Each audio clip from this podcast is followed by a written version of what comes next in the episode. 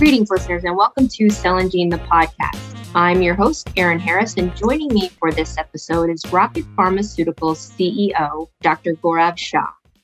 Dr. Shah and I are going to talk all about not only Rocket's gene therapies for rare diseases, but we're also going to spend some time on the FDA's clinical holds, reaching protocol agreements, and a lot more than that, too. Uh, but first, I want to thank Gaurav for sharing his time and for being here with us. It's a pleasure to have you, Gaurav. Thanks for being here. It's great to be here, Erin, and I look forward to a, a fun talk. Good, good. Me too. All right, so let's jump right in. So, Rocket develops gene therapies for rare diseases, and its platform is agnostic. So, explain to us not only the rare disease that, that Rocket seeks to treat, but also talk us through a little bit about your platform being agnostic and why behind it.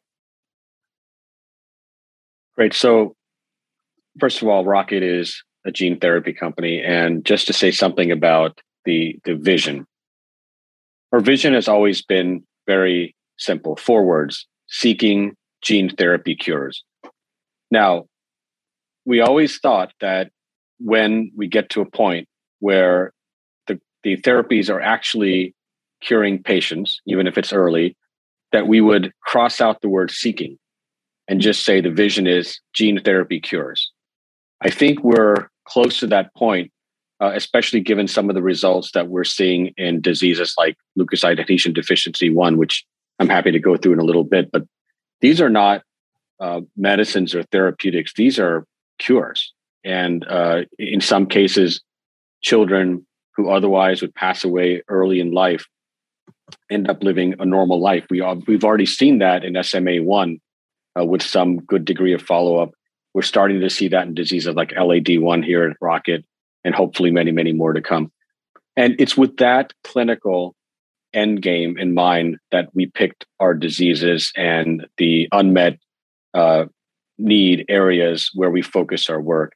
So that's why we're platform agnostic. We're starting with the disease in mind, whether it's SMA1, which is from Avexis and now Novartis, LAD1, which is our program, other programs like Danon disease and Fanconi anemia, which are, are under our umbrella, we think about diseases where number one, we can be potentially first and even only in class because you want to do things the right way. Drug development takes time. Number two, where there's uh, a true unmet need and we can get it to a clinical endpoint relatively quickly because of a clean and clear mechanism of action. And number three, where there's a sizable uh, enough a number of patients that we can continue to justify growth and sort of uh, be beholden to multiple stakeholders around the table, which is necessary in growing a biotech company from the start. So, based on those points, we seek diseases where we can potentially have curative therapies. The platform is then laid on top of that. We use enabled technologies like ex vivo lenti, like AAV, to overlay onto these diseases. I'm a physician by background the founders of this company are also healthcare providers. That's just how we think about things. It's a little bit different from the platform based gene therapy approaches uh, that we see elsewhere, which are also um, highly valuable. But this is how we've we've uh, decided to approach things. Good, good, okay. Uh, I want to talk a little bit about the meat of why we're here, which is to get to the reason behind the clinical holds that have and are sometimes set forth by the FDA. Our listeners have been uh, privy to this and have kind of gone through it themselves. So I thought this would be a, a good thing to talk through. Um, and they happen for various reasons. And I wanted to get your take on why gene therapy developers have been sort of plagued by clinical holds. So I think it's it's a great question. And I think gene therapy is now maturing as a field. It's it's not uh, we're not in the honeymoon phase anymore. These, in many cases, have shown promise in terms of being potentially curative or curative. And uh, in other cases, there are questions because you see modest efficacy and you see toxicities. And most meaningful therapies have risks and side effects, and gene therapy is no exception. I used to work on CAR T for pediatric ALL, pediatric ALL was a disease where, without after a couple of transplants, the mortality rate was near 100%. That's the end of the road. CAR T had efficacy in that patient population that was between 80 and 90% in the early days. And two thirds of those patients did not have relapse long term, at least in the original academic uh, based trial. However, around the first or second week, these patients hit something called cytokine release syndrome, which ended up putting a lot of patients in the ICU. The therapy got approved anyway because the alternative to CRS is death from cancer very, very soon. Gene therapies are no different from that. Without treatment with uh, gene therapy, patients with Danon disease, especially who are nearing their end of life, which tends to be unfortunately in the late teenage years for boys, have no other option except heart transplant, which isn't always available and also doesn't always work, or death. So the toxicities that we're dealing with for a lot of these gene therapies, we think are important to address. We're at the time that we should address them, and um, and but they will be worked through. I have no doubt because the risk benefit profile supports gene therapy across multiple types of diseases. So the clinical holds are coming at an expected time as the field matures, um, and we're not surprised by them. And we think that uh, we'll be able to work through them both with the FDA and other regulators in the near to medium term. Good, good. Okay. Um, a little bit more on the FDA, specifically around some of the really good committees that are uh, that exist in the sector, specifically cellular tissue and gene therapies advisory committee or CTGTAC. Um, and I wanted to talk through some of the outcomes of that committee um, and as they will affect 2022 and even a little bit beyond. And we're talking about, of course, you know, the A, it's AAV focus. So talk to us through the takeaways, but specifically as they impact the sector in 2022. So, first of all, there were no surprises coming out of the meeting. Rocket has had dialogue with the FDA around the Danon disease clinical trial and the hold, which we had for three months. And we put together in deep collaboration with the FDA what we think is a robust plan for mitigating some of the issues that we discussed in the meeting. So everything we saw in the actual ad board was consistent with those discussions. So there were no surprises for us coming out of the meeting. And in, in some ways, you could call it a non event for the industry. Other, uh, other companies had also gone on clinical hold. Uh, the SMA program for uh, intrathecal administration had gone on hold, as had others in, in Duchenne muscular dystrophy. Many of those companies, by the time of the ad board, had already had their hold lifted. So in many ways, it was an after event, uh, and I don't I don't want to say a non-event, but an after event. And the FDA had a chance to share the learnings across multiple companies with an advisory committee, socialize them with the advisory committee, and and share them with with the world. Um, and I think at the end of the day, the outcome was that it all depends on, on disease specific and um, therapy or vector specific risk benefit. It's different case by case every program is company is different. Every company is different. Every company every sorry every disease and uh, program within a company is different. Danon is not the same as fanconi is not the same as LAD1 right? So general guidance is very difficult. And i think what the take home there was that we evaluate programs on a case by case basis and really work together with fda to set guardrails to optimize safety as we explore efficacy Good, good. Thank you for that explanation. That was really helpful. Um, I want to talk a little bit about the recently formed Bespoke Gene Therapy Consortium. Talk us through that. What is it, and what is its potential impact? Would you say? Yeah. So, the consortium is, I think, promising for the field, and I think ultimately it's going to result in an increasingly large number of gene therapies coming to patients with rare diseases, not just clinically, but commercially.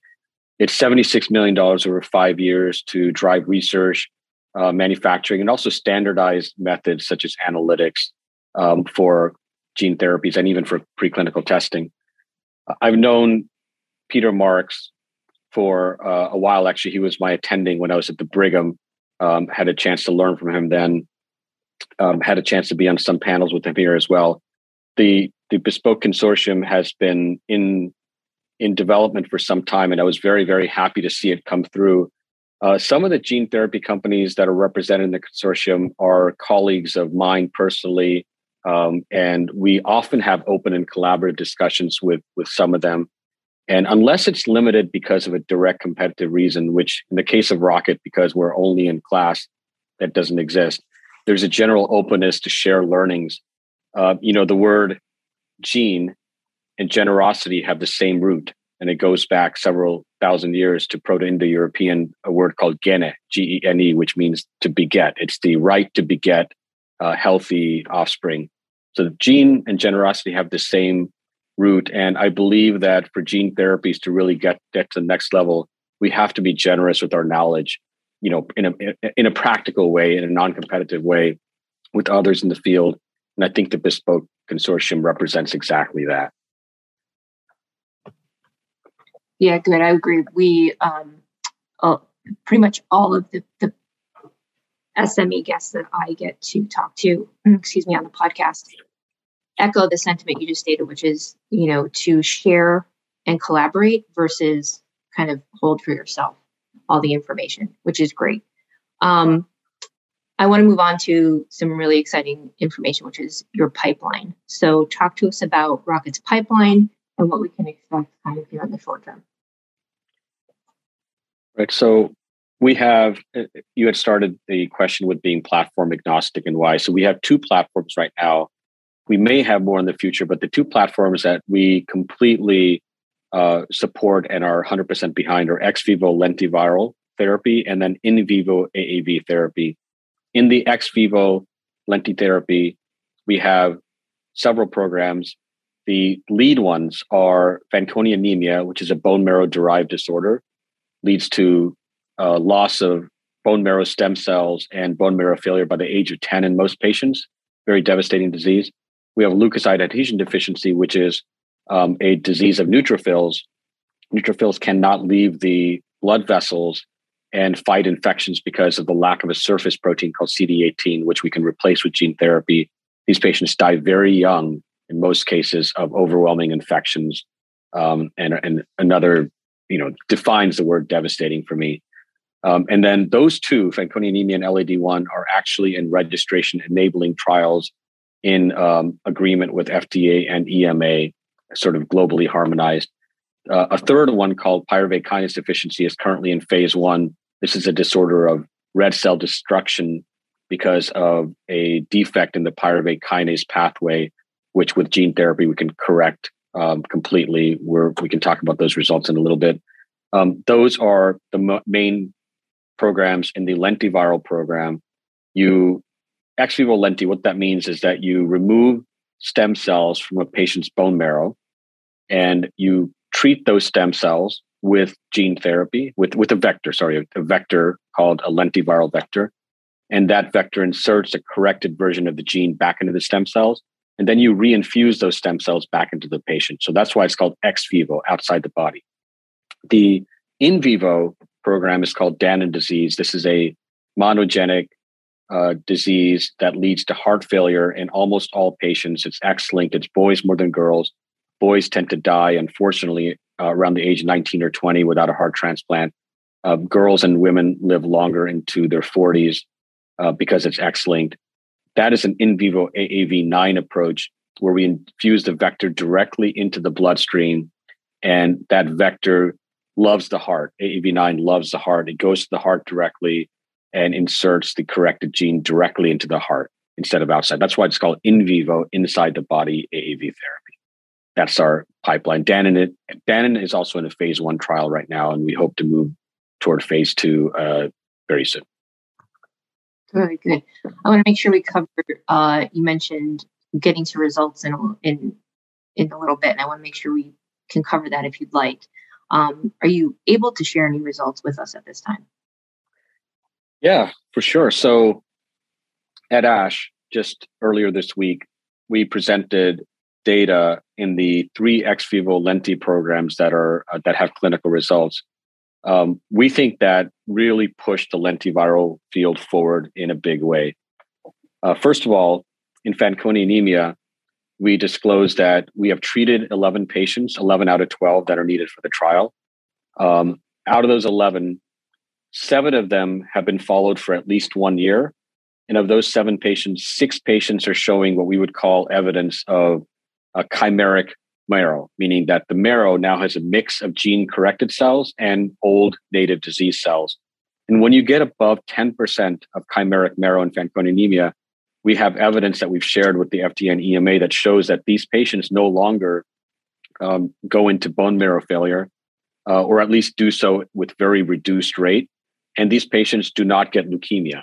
We don't see cases of leukemia with chimeric marrow. So our patients that we've treated and followed for at least one year, but in, in some cases up to two years, show between 16 and 63% chimeric marrow. In other words, in, in some patients, up to 63% uh, of their cells are normal gene corrected cells. So if you put this bone marrow side by side with the normal non Fanconi marrow, uh, in some cases you would see almost no difference. So that was what we thought. We thought that that was pretty meaningful for the field, especially because these therapy in Fanconi anemia does not require conditioning. It does not require chemotherapy. So you can give the gene therapy directly over the course of a year or two. The marrow corrects. The gene therapy corrects the marrow without chemotherapy. So the upside is large. You can prevent bone marrow failure and leukemia. The downside is pretty low. The safety profile here is very positive. So we showed those data at ASH. Uh, there are, in my understanding, a large number of Fanconi patients who would like to have gene therapy as a way to prevent the need for bone marrow transplant, which they would have to have later in life. That's that's number one. LAD1, which I mentioned earlier, is the most devastating disease I think that we deal with. Um, Two thirds of patients with LAD1 pass away by the age of two because they can't fight infections. And our trial has now enrolled nine patients. Eight of these have been followed for at least three months, um, and in some cases, up to 24 months as well. And these patients now demonstrate between 26 and 87 percent correction of the of uh, CD18 expression. So while they started out with less than two percent, they're now between 26 and 87 percent. In fact, the median is around 50 percent. These patients and their range, the age ranges from five months to four years, with one exception of a nine-year-old who is an outlier. These patients are infection free of LAD1 type infections, which are gingivitis and uh, fungal pneumonias and these very severe uh, hospital requiring infections. Um, they are, in many cases, going back to school, back to work. There was uh, one girl who thought that you know, her dream was to uh, drive around the country when she becomes 16. And she came to our rare disease day last year and she said, you know what? I think I can make that trip now. That's wonderful. You know, so so this is these are this is truly life changing. The third lenti program that we presented at ASH was pyruvate kinase deficiency. These patients are the severe patients have a hemoglobin at seven at baseline. Two of our patients that we treated had a hemoglobin of seven at baseline. By month three, their hemoglobin had doubled to 14 and it's remained at that range uh, for one year now. So these patients were going in for transfusions very, very frequently. They had lost their spleens, had iron overload, um, and some of these patients end up with liver, liver damage, not the patients that we treated, but others. And we think that this is equally curative or potentially curative, just like LAD1 and potentially Fanconi anemia. Um, so the ASH data really revealed the power and importance of the lentiviral platform as we move forward. And the last one is Danon disease. And in terms of what we can do while existing on this earth, I think the ability to impact heart failure in a meaningful way. Heart disease is the number one cause of mortality in the U.S. And to be able to impact uh, a heart disease without the use of medical devices or surgery in a curative way is game changing, not just for the field but for the species, right? Um, and in Danon disease, we, which is a you know, like I said, a very severe heart failure syndrome, especially in boys, um, it's characterized by enlarging hearts over time. The largest heart on record in the history of, of uh, humanity that we know of is a Danon heart. A Danon patient's heart is the largest heart ever recorded. And these are patients whose heart thickens over time uh, because of the presence of vacuoles. Uh, in Danon disease, these vacuoles cannot be cleaned up because the vacuum cleaner, the cells, is missing the on switch. The on switch is called LAMP2. And the gene therapy replaces a LAMP2, so you can turn on the vacuum cleaner and potentially normalize the hearts. What we found and presented at the uh, at AHA in November was a couple of things that four patients who had um, who were appropriately treated um, and three at a low dose and one at a high dose, we were showing in either stabilization or improvement in NYHA class from two to one. Uh, that was seen in three patients, uh, three out of four. We saw shrinking of the heart. The actual posterior wall thickness of the left ventricle shrank between 10 and 40%. And we saw drops in biomarkers like uh, brain natriuretic peptide, BNP, which is a marker of heart failure. We also saw stabilizations or improvements in functional outcomes like six minute walk tests. In fact, in the three patients that we know were closely monitored for steroid use, you need to give steroids to prevent transplant rejection, just like you would for any other transplant. Gene therapy at the end of the day is a transplant because you're introducing new material into the body and you got to you have to get the body used to it with the use of steroids or other immune suppressants. So in the three patients who were treated with steroids, in fact, you see improvements in NYHA class, marked reductions in BNP, and marked reductions in wall thickness.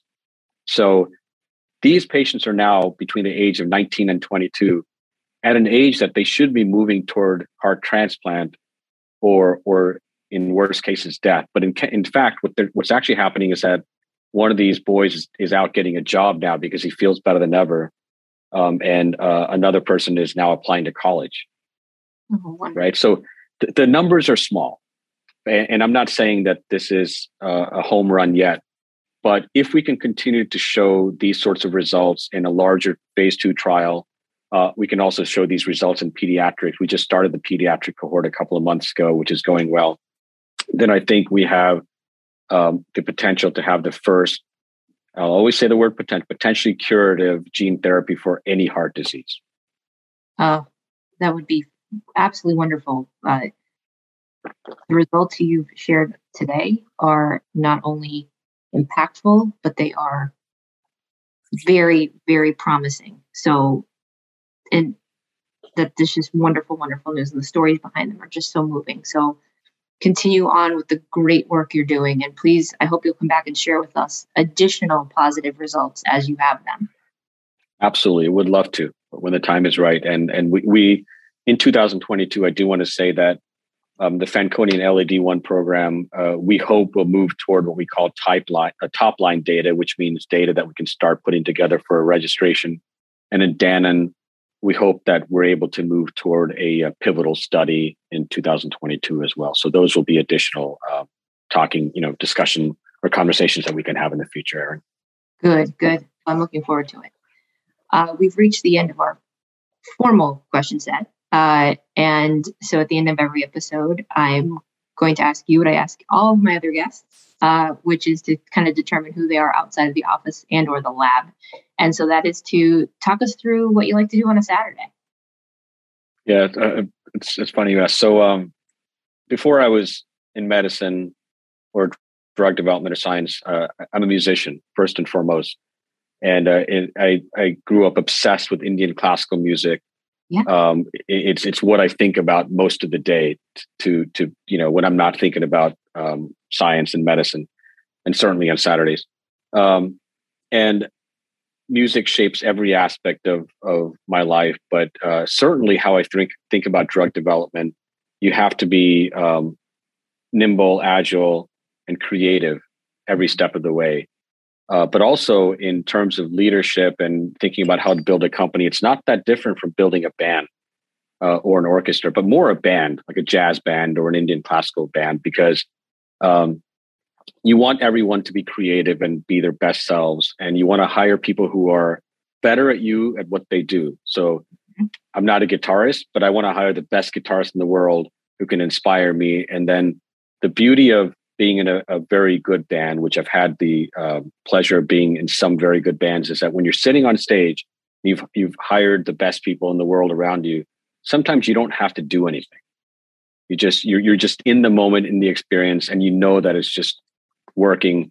And um, sometimes that happens with our leadership team, or or leadership team aside, with with smaller teams within the company, whether they're working on a manufacturing process or a, a clinical endpoint or an assay or uh, a financial analysis, uh, you see the band just coming together, and I know it, it works. So, um, you know, I, I, probably learned more about um, teams by being in a band than any amount of training that one can get in the industry. That's great. You're currently in a band. Yes. That's. I'm in a band. Yes. Share the name of your band with us, so our yeah. So you up. Uh, the name the name of the band is Falu, um, and um, F A L U, and um, yeah, we actually just got our second Grammy nomination. I should I should throw that in there, not to uh, open up another uh, discussion, but uh, we can pick up on that point next time. I'll send you the link. F A L U. Yeah. So you are developing curative gene therapies, and you're a Grammy nominated musician. That's um, that's a first for Cell and Gene the podcast. So this is great. it, I think it's all one and the same. I think all of these um, forms, whether it's art or science, are all they're integrated. So I, I would agree. All right, listeners, that wraps up our time for this episode on Cell and Gene, the podcast. Thanks again to my guest, Dr. Gaurav Shah of Rocket Pharmaceuticals, and thank you to the listener for tuning in. Uh, we will talk to you next time.